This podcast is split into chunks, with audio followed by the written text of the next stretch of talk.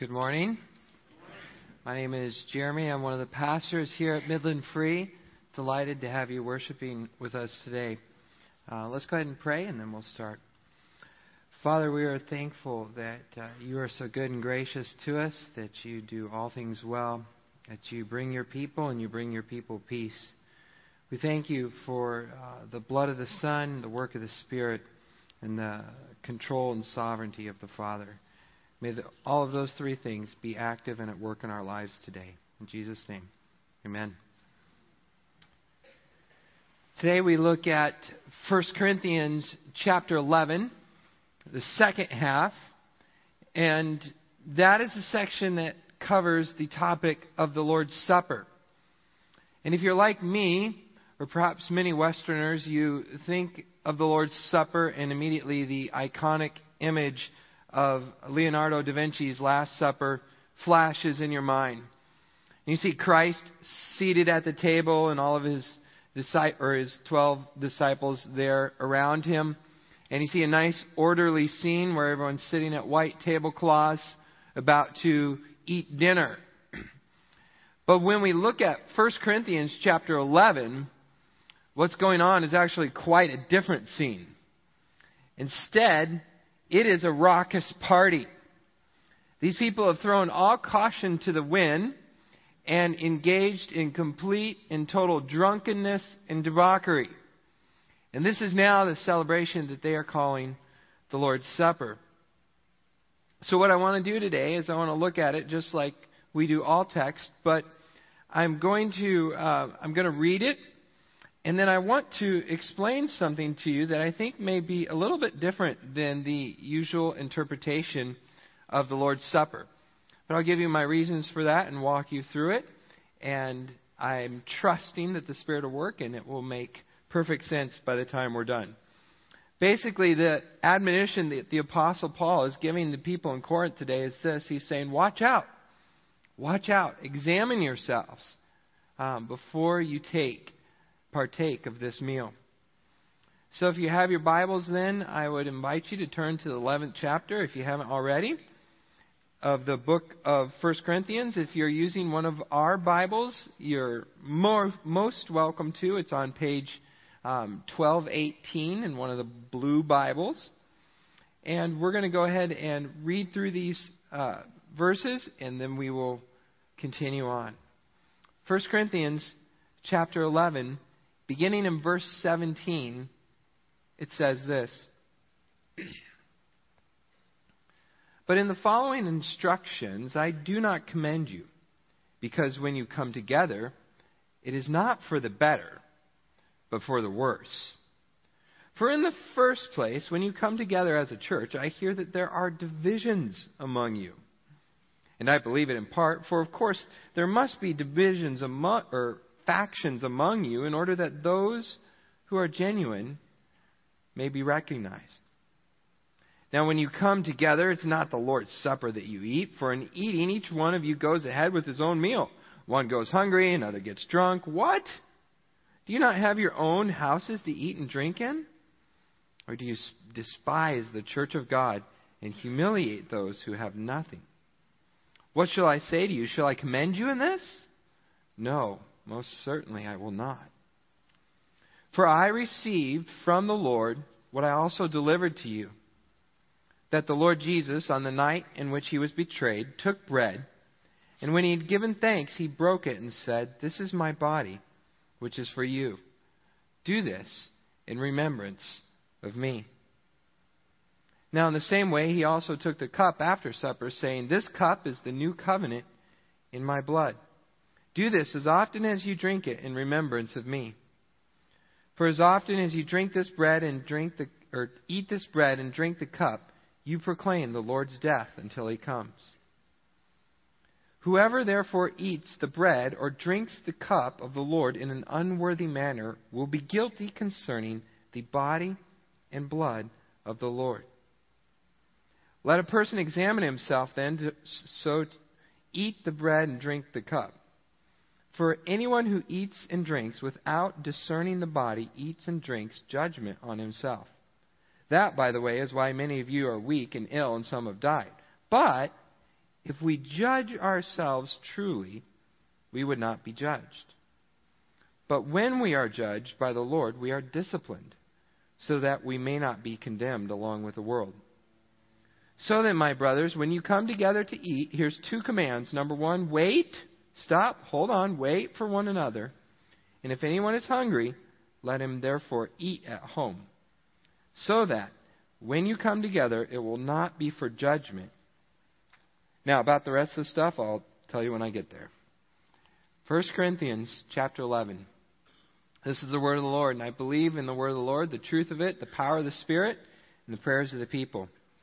So let's take a look at it this morning. Um, one of the things I want to confess to you right out uh, get go is that many times in the past, I've, as a result of studying this text, have just realized that I've preached it wrong.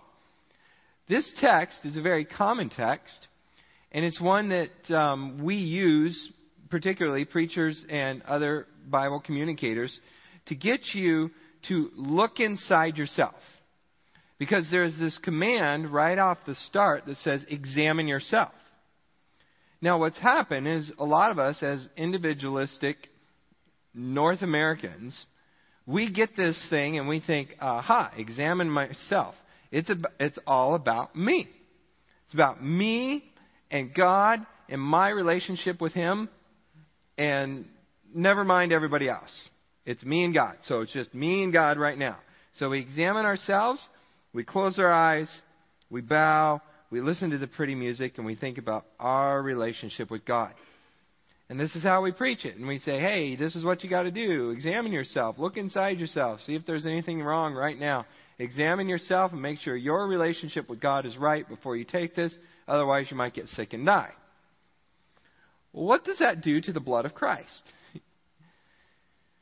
it plays it down quite a bit, I think. And in reality, what happens in this text is the apostle is saying that it's not about the you and your relationship with God, but instead it's more about you and your relationship with the church. The examine yourself, in particular, in this passage, has to do with not your vertical relationship, but instead your horizontal ones. When it comes to your vertical relationship, Jesus has basically said, Hey, I got that one covered. You're good. I died on the cross. I rose from the grave. If you're believing in me as your personal Savior, my blood covers you. So let's not spend all our time worried about that because I'm perfect, you're not. If there's a problem, I'll let you know. But you need to figure it out with your brothers and sisters before you come and partake of this meal. So, this text, and I, I will walk you through it and demonstrate it to you from the text, is actually far more about your relationship with one another than it is your relationship with God. But in that, you actually demonstrate your relationship with God. So let me show you how this works then. There's this word play in the text on the word body. Last week, this is kind of the key to understanding this is last week we looked at the word play on the word head. And what we saw was that the apostle was using several different heads to communicate his argument. So, for example, he talked about the Trinity in, in Ephesians, and he's saying, look, God the Father is head of the Trinity, then there's God the Son and God the Spirit, and they function in this way. There's a headship going on there. And then he says, look at yourself physically. So that's a spiritual thing, right? Then he says, look at yourself physically. You have a physical head. It is what leads and guides and directs the body. Then he says, look at the church. Jesus is the head of the church. He leads and directs the church. And then he says, now look at your families and look at your homes. The husband should be the head of the wife in a similar way. So there's the spiritual, there's the physical, there's the metaphorical, there's the practical. And all of these play on words, these different headships, is what Paul is bringing into the text to demonstrate and make his point. In the same exact way, so too is the apostle using the word body. Okay? So throughout this text, when you come to the word body, don't just think my body, and don't just think Christ's body. But there are multiple bodies going on here. There's your body, there's Christ's body, there's the church body, and there is the bread, the metaphorical body as well. So let me show you a little slide here, and this is this is what I'm talking about. When you come to this text, now I did it in, in sort of um, I would say chronological, basically based on the verses order. So verse 22, 24, 27, and then 29 and 31. But I'll expound them in a little different order. But here's how it works. Look, the first body we come to when you look at this text is in verse 22. So if you have your Bibles, you'll see that there. And he says, Or do you despise the church of God? That is the body. Okay? I'll explain that here in a minute. That is, the church is the body of Christ. Okay? And then secondly, in verse 24, you'll look and what you will see is that um, we are now referring to the bread which is served at the Lord's Supper. Now, let me give you just a little bit of historical, cultural insight onto the bread.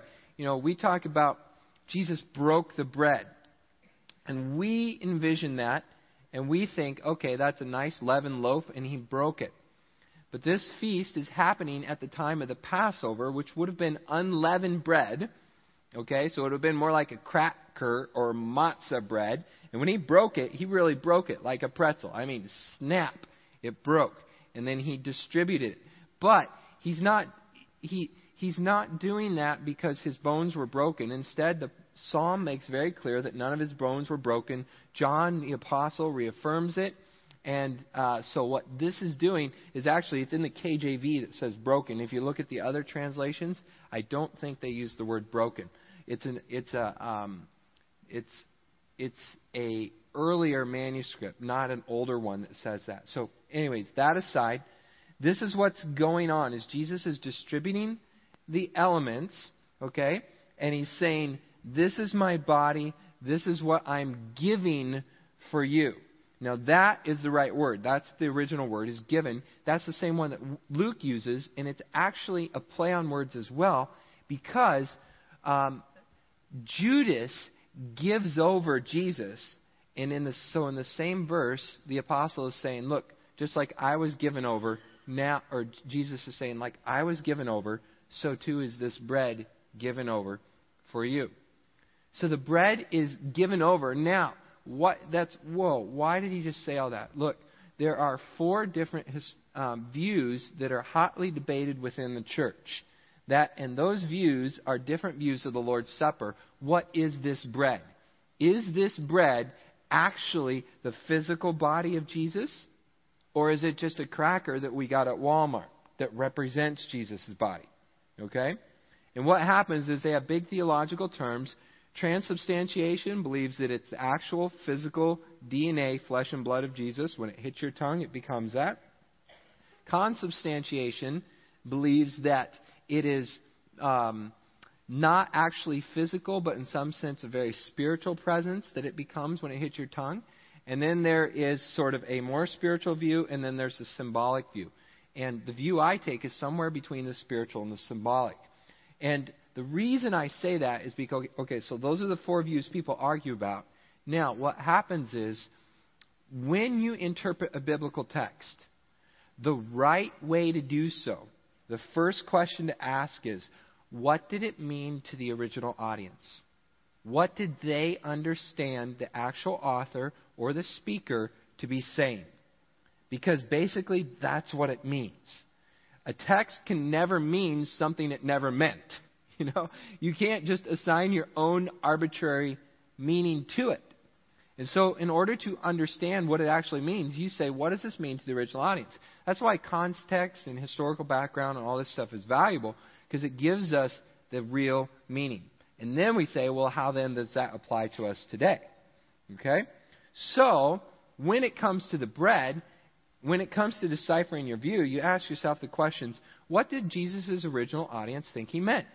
When he held up those uh, matzah crackers, if you will, and said to them, This is my body, did they think, did any of the apostles in that room think that that was Jesus' actual body?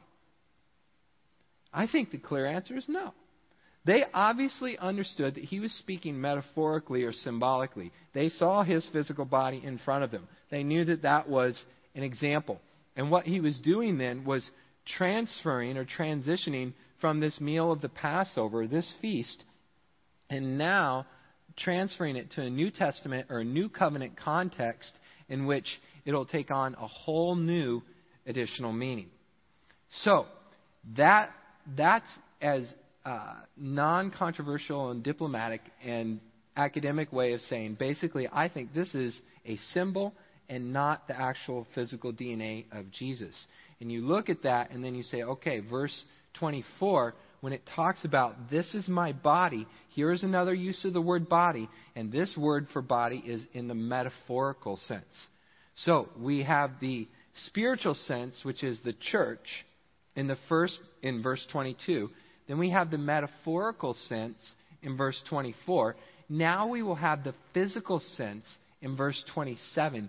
Jesus' actual body and blood. He says, Let a person, uh, let's see here, whoever eats the bread or drinks the cup, that is the metaphorical body of Jesus, um, in an unworthy of manner, will be actually guilty of the physical body and blood of the Lord Jesus Christ.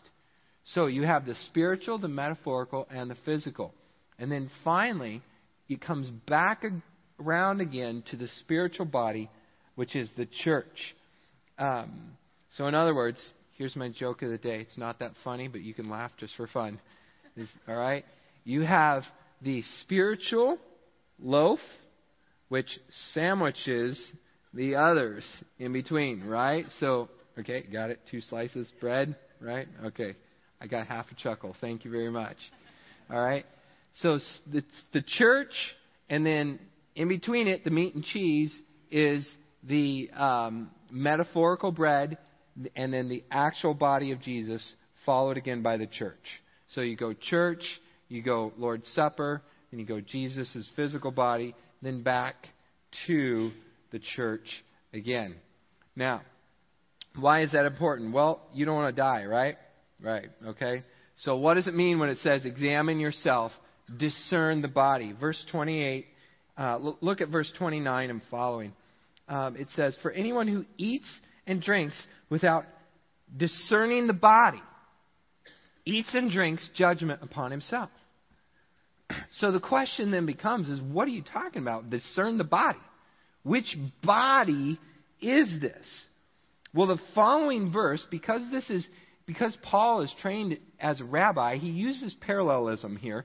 The next verses are going to explain to you exactly what that body is. Verse 31, it says, But if we judge what? Ourselves. That is the body, the broader body of Christ. If we judge amongst ourselves, we would not be judged. So, in other words, what Paul is saying here is, I want you to discern the body. I want you to judge amongst yourselves. Now, what in the world does that mean? Let me explain. Um, the Lord's Supper, I believe, is a symbol. When Pastor David got up here this morning and he had this ribbon on his chest, and immediately my first question was, What is that? Because obviously it represents something, it's trying to communicate something, and I notice it, and it stands out very distinctly. And he says, okay, this is what this stands for. It is a symbol. In the same way, so too is the Lord's Supper. It is a symbol. You can think of a lot of other symbols. For example, the symbol of the flag of the United States of America. This represents um, the ideas and values of the United States, having come together from 13 colonies, forming what they are now. Here we are the United States on one uh, flag. In the same way, you could say the Capitol building represents the United States. If you travel abroad, you say the Egypts represent pyramids, the Eiffel Tower to what? Paris, right? The Tower of London to London, Buckingham Palace, Taj Mahal. All of these other things have very specific symbolic or iconic means. You see these things and you think, ah, this represents that. And what would happen then if I were to burn a flag? I would be defacing that symbol. I would be sending a message that I do not appreciate the leadership, the government, or the institution, one or the other. If you attack or try to knock down the Eiffel Tower, you have gone after France. If you attack the pyramids, you've gone after Egypt. It is a symbolic representation. Well, so too is the Lord's Supper. And what's happening here is the apostle is saying, when you guys come together and you're just making a mess of this whole thing, you are insulting the real thing itself. Because the way in which you treat the symbol represents how you feel about the thing itself. So when you come drunk or when you come ready to party or when you're not paying attention to what you're doing, you're insulting Jesus' actual blood. So the Lord's Supper is a symbol. Now, in a similar way, the church is also a symbol. It is so the Lord's Supper metaphorically represents Christ's body. Now, in a similar way, the church spiritually, not metaphorically, but spiritually represents Christ's body. 1 Corinthians chapter 12 says it like this. It says, "You are the body of Christ. You are individual members of it." As a result, the church now serves as Jesus' physical or spiritual extension here on earth. So we are, in a sense, his hands and his feet. His physical presence has been removed, but he is represented through us. We are his ambassadors throughout the land. We are to embody his kingship and his rule. As a result, we as a church are the body, you could say, of Christ. So what happens then is if when we come to this text and it says discern the body, I believe at that point it is saying discern amongst yourselves. In other words, this is not a time where you come and you say, How is my relationship with God? Instead, this is a time where you say, How is my relationship with my brothers and sisters? That is what it means to discern the body. Because the body is, the body being referred to here is the body of Christ. So examine yourselves. What does that mean? Discern the body. Judge amongst yourselves. See how you're doing. Because with regard to your relationship with God, it's very, very simple. If you messed up, you say sorry, He takes care of it. But your relationship with others, well, that's tricky. That means you may have to stop doing what you're doing, put it down, go, have an extended discussion, work things out, maybe even get counseling or get some help from the outside or whatever, but you need to work that out. Discern amongst yourselves. Discern the body. How you relate to the symbol demonstrates how you relate to the thing itself. In other words, how you relate to the church demonstrates how you relate to Jesus. This is one of the reasons it's so important to be involved in your local church. Look, there's people in our society that say, "Well, I, you know, I really love Jesus, but I couldn't care less for the church." And that's completely anti-biblical because Christ says the church is me. The church is my body. Metaphorically speaking, that's who I am, and so how you treat her is how you treat me. How are you treating Christ? Well, how are you treating the church? How are you doing amongst your brothers and sisters? It's not all about you and your relationship with God, but it's also about you and your fellow brothers and sisters in Christ. How you relate to the symbol indicates how you feel about the thing. So, if I burn the flag, that means I hate the United States, of the government, I hate the, the king or the president if I come and I scorn my brothers and sisters in Christ, then it means that's how I feel about Christ as well. That is why the apostle then in this passage wants them to examine themselves. He says, Examine yourselves, discern when you come to the body. I want you to ask yourselves these questions Are you all in or are you indifferent? Are you all in or are you indifferent? Are you here to build up the church or tear it down? Are you a patriot or are you an adversary? How do you relate to the body? We as Americans, we're bothered by people who are indifferent, right? We call them freeloaders. We say, hey, they're just here to mooch and sponge and they're not actually contributing. Man, that is just, ugh. We feel bad about that. So, too, if we are attacked from the outside, we say, Whoa, this person is our adversary. They may not have attacked me, but man, they knocked something down that I really care about. I have a problem with that. They are an adversary. So, too, if someone tries to tear us down instead of build us up, look, the same is true for the church. When you come, there is no indifference. Jesus says, This is my body. How are you towards her? It's special to him. It's special. This last week, there was a uh, diamond sale. Now, the only reason I know about it is not because I was in the market, but because I saw it come across the New York Times. And um, scientists and lady scientists alike will appreciate this. It was a 100 carat diamond, okay? So that diamond is about as big as the palm of my hand, and it had zero nitrogen in it whatsoever. In other words, it was completely flawless, totally perfect. You could see through it like glass. It was on sale for somewhere between 18 and 25 million, and it sold uh, for right in between there. Uh, and as a result, what happens is this person owns this thing that they gave a tremendous amount of money for, and now the auctioneer will say that's a good investment for you billionaires because you can store a huge amount of wealth in a small little thing. Okay? Well, so too, I would say, is the Lord's Supper. What happens is when Jesus talks about his body, he says of his spiritual body, he gave his physical body. And as a result, he paid a tremendous price for it, and now it is very valuable and very special to him. And so when you come to take part of the metaphorical body, you need to be very careful about how you treat the spiritual body because if you insult the spiritual body while taking part of the metaphorical body, you have profaned his physical body. Does that make sense? This is how it works. In this passage, the Apostle Paul is intentionally playing on the word body. And he wants you to understand it's going on in a number of different ways. But when you come to take the Lord's Supper, the call is to examine yourself. Not how do I relate to God, but instead, how do I relate to the church?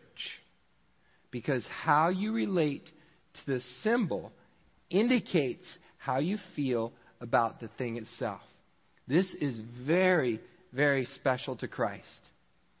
If you've ever seen children, if you've been a child, you probably remember there is that special blanket, that special toy, that special something, right? For whatever reason, it's special to them. They have an emotional, heartfelt attachment to it. So too with Christ and his church. You are special to him. He paid a tremendous price for you. He cares about it very deeply. And so when we come and we say we're going to worship Him, we must be extremely careful with that which He loves. Jesus loves the church. Here's the point of this whole sermon. You'll see it should be very simple after I've explained all the metaphorical, the spiritual, the physical, and everything else. Here's the point Jesus loves the church. He really loves it. It's super duper duper special to him. And as a result, you should too. And so when you come to the Lord's Supper, that's the question you need to ask when you examine yourself is how am I with the church? Am I all in? Or am I just here for my own benefit? Have I come to build her up or do I come to tear her down? How do I feel about my brothers and sisters in Christ? Discern the body. Examine yourselves. Treat the spiritual body well when you take the metaphorical body so that you honor the physical body. Amen? Father, we're so thankful for your willingness to sacrifice your Son on our behalf. And Lord, um, that's an amazing thing that you would give so much. We praise you and thank you for that, Lord, and we pray that as we come to it now, you would cause us to examine ourselves, not just our own personal relationship with you, Lord, but our relationship with one another. Thank you for your body that you gave. Thank you for your body, the church. And thank you for your body, the Lord's Supper. For all these things, we bless, praise, and thank you.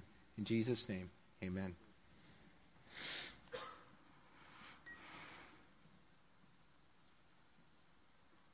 Thank you, Pastor Jeremy. And uh, again,